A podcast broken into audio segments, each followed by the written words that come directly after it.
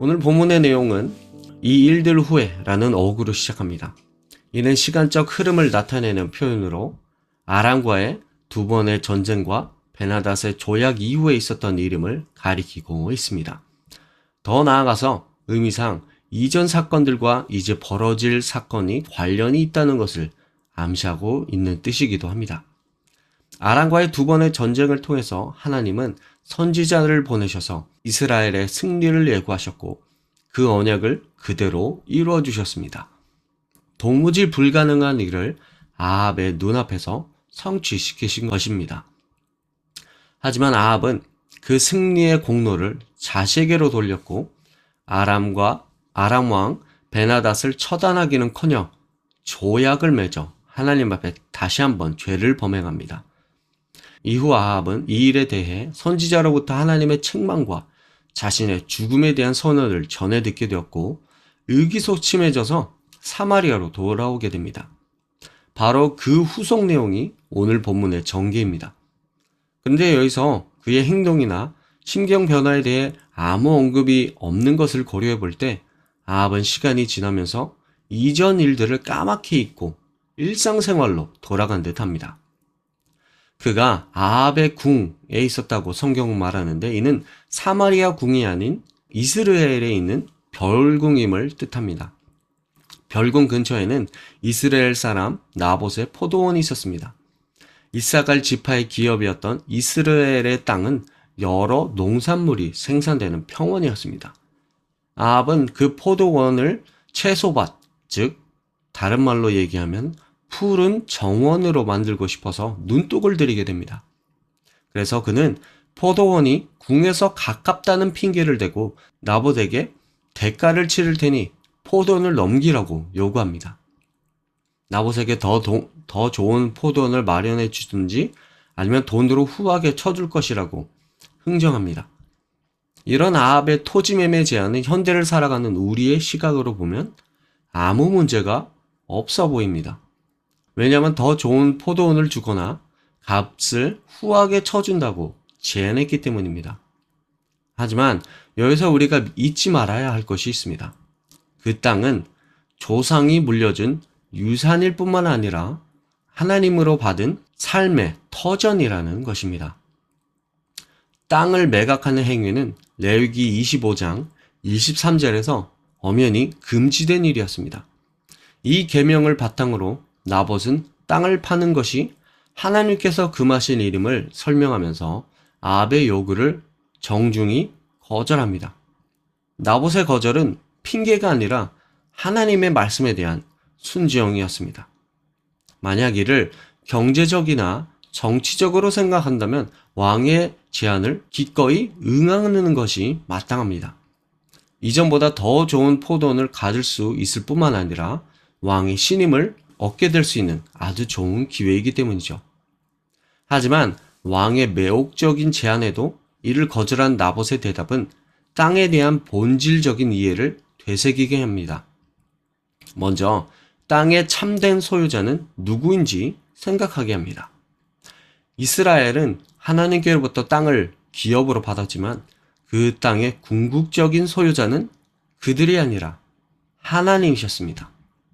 또 그 땅을 어떻게 얻게 되었는지 생각하게 합니다.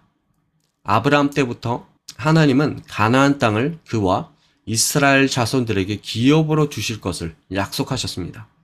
그리고 훗날 가나안에 들어갔을 때 하나님은 실제로 각 지파에게 땅을 분배해 주셨습니다. 그 땅은 하나님이 그 지파와 가정에게 주신 유산이었습니다. 그들은 자자손손 이어질 삶의 터전을 언약으로 받게 된 것입니다. 그렇기 때문에 나봇은 3절과 4절에서 그 땅은 내 조상의 유산이라고 반복하면서 포도원은 하나님께로부터 허락받은 기업이며 또 자신도 후대에게 물려줘야 할 의무가 있다는 것을 암시하고 있었던 것입니다. 그렇지만 나봇과 달리 아합은 하나님의 기업과 그의 규례를 너무나도 가볍게 생각합니다. 그럴 만도 한 것이 16장 24절에 보면 그의 붙인 오물이 또한 대수롭지 않게 율법을 어기고 세멜에서 땅을 매입했던 적이 있었기 때문입니다. 나봇의 포도원에 대한 그 이런 그의 욕심은 이세벨의 악랄한 계획으로 이어집니다. 포도원 거래가 생각대로 성사되지 않자 아합은 끙끙대며 언짢합니다. 여기서 4절에 근심하고 답답하여 라는 표현은 앞서 베나닷을 살려둔 대가로 하나님으로부터 자신의 죽음 예고를 들었을 때 같은 심정입니다. 이처럼 아합은 무슨 일로 자신의 뜻대로 되지 않으면 이성적으로 원인과 대책을 고민해 보기 전에 감정적으로 받아들이고 또 감정적으로 반응했던 것입니다.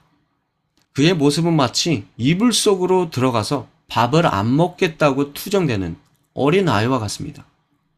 그도 침대로 들어가 얼굴을 벽으로 향하고 음식을 거부했기 때문이죠. 그때 이세벨이 그에게 이유를 묻자 아합은 이전에 갈멜산에서 있었던 사건을 보고해 줬듯이 이번에도 나복과 있었던 일을 들려줍니다. 그런데 여기서 그가 자기가 나봇에게 정당한 대가를 치르고 포도원을 가지려 했다는 점은 말했지만 나봇이 무슨 이유로 그의 제안을 거절하게 됐는지에 대해서는 언급하지 않은 채 단지 그를 거절했다는 것만 강조합니다. 아마도 아합은 이세벨을 선동하여서 자신의 욕심을 채우려는 의도가 있지 않았을까요? 그 말을 전해 들은 이세벨은 대답합니다. 왕이 지금 이스라엘 나사를 다스리시나이까?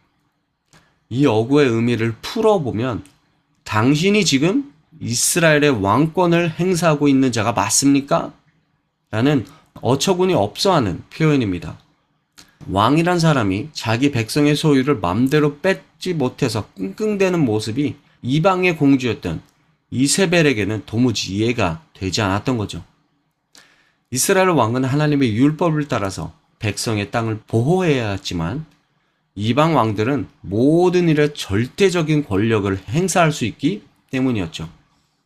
이세벨은 포도원 문제를 대수롭지 않게 여기고 자기가 그 문제를 해결해 줄 것이라고 하면서 그를 붙뒀습니다. 이처럼 이세벨은 아주 적극적이고 지력과 결단력 그리고 추진력까지 뛰어난 사람이었습니다. 문제는 그런 점들을 죄를 선도하는 데 쓰고 자기 남편 아합까지 부추겨서 죄짓게 하는 것이었죠. 이세벨의 계략은 이렇습니다. 그녀는 나봇의 성읍 장로들과 귀족들에게 자신의 계획을 편지합니다.